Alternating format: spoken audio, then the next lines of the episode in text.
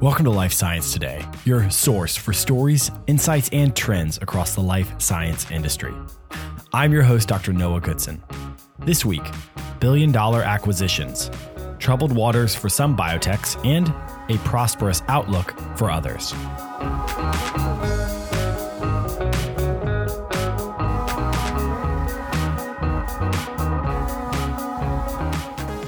The views expressed on Life Science today are those of the host and guests. They do not necessarily reflect the opinions of any organizations with which they are affiliated. Myovant has agreed to sell to Sumitomo Pharma for $2.9 billion. Earlier in October, they rejected a $2.5 billion bid by the same company. The original offer supposedly deeply undervalued the company, but the 16% $400,000 raise in price seems to have covered the gap. While the deal pays off the minority stakeholders, Sumitomo already held over 50% of Myovant stock and has invested nearly 600 million, including a 200 million dollar loan back in 2020. In reality, Sumitomo is only paying 1.7 billion dollars for the outstanding shares. The structure of the deal places Myovant as a wholly owned subsidiary of a subsidiary of Sumitomo called Sumitovant. The deal comes as Myovant's leading therapy, Relugolix, sold as both Orgovyx and Myfembree, continues to see success. It's now been approved in prostate cancer, heavy menstrual bleeding from uterine fibroids, and pain associated with endometriosis, with a phase 3 study ongoing for pregnancy prevention.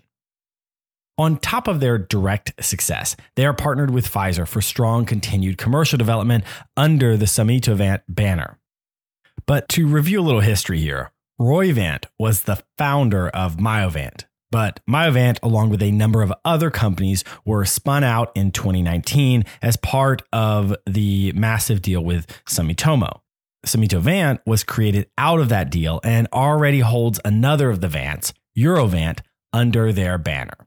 So, in a sense, this deal is a shuffling of existing Sumitomo companies that were not previously fully owned, but that were already separated from the central Roivant hub. So, lots of Vants in the name, but no Roivant at the center of this deal.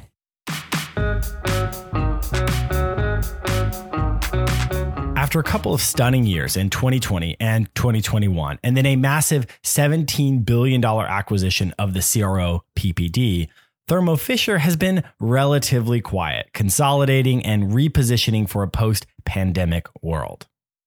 This week, they signaled a recognition of the continued priority that niche diagnostic tools are going to play in the coming decade with the acquisition of the Binding Site Group. The company was on track to deliver approximately $220 million in revenue in 2022. So the 2.6 billion dollar acquisition represents a significant premium on future value and integrated value within the larger Thermo Fisher family. The key trend to pay attention to is that as biopharma continues to focus on rare disease and personalized medicine therapeutics, particularly in oncology, the drivers for associated diagnostic tools will remain priced at a premium for those companies who can capture a market share.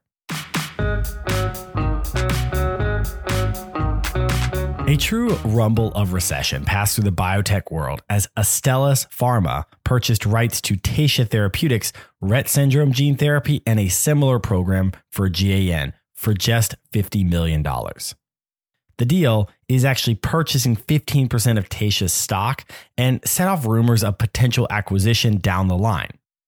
Taysha has been struggling with falling stock dropping 94% in value since mid 2021 and no clear reprieve in sight. This $50 million infusion could be the sign of a way out for a company struggling with a long term pipeline and no meaningful mechanism of achieving the kind of capital investment needed to reach their goals. To double down on the chance for capital, Taysha also announced a $30 million common stock offering. Despite these asset inputs and cost cuts, Taysha spent $33 million in Q2 with a mere 66 million in the bank. This placed them on a tenuous pathway, even with potential loans to draw down. This new cash infusion likely pushes the cliff out 6 to 12 months, but with wary investors and low stock prices, Astellas' buy in may look more like circling vultures than a lifeline. I would anticipate further significant developments here by Q3 next year at the latest.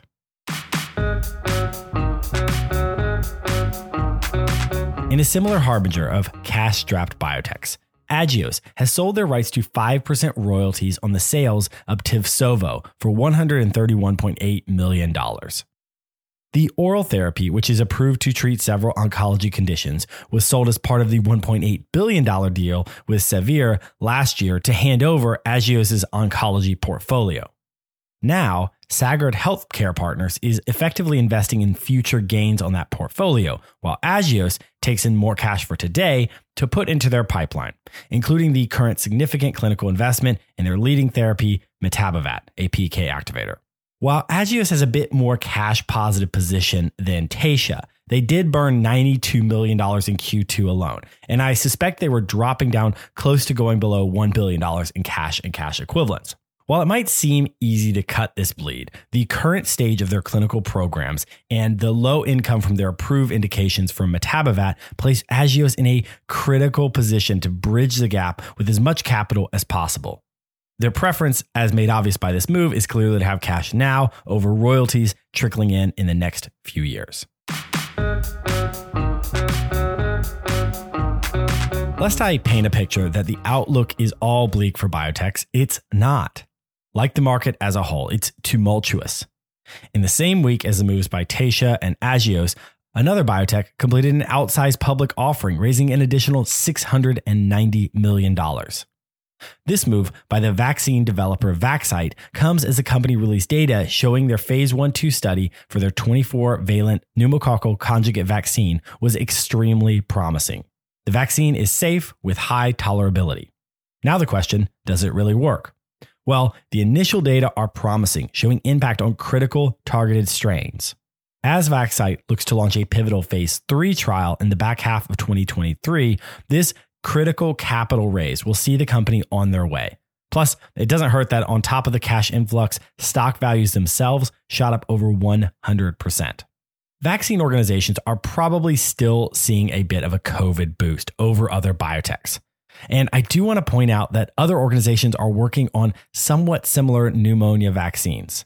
This doesn't mean that Vaxcyte doesn't have some unique technology and promising data, but they're also not the only horse in the race. With some pharma incumbents still in play, it'll be interesting to see how the next couple years play out for Vaxcyte's approach to bacterial vaccines.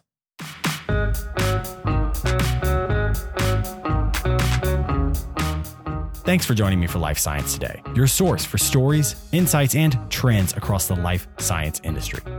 Learn more on lifesciencetodaypodcast.com. And if you like what you hear, please tell a friend. Once again, I'm Dr. Noah Goodson. I'll see you next week.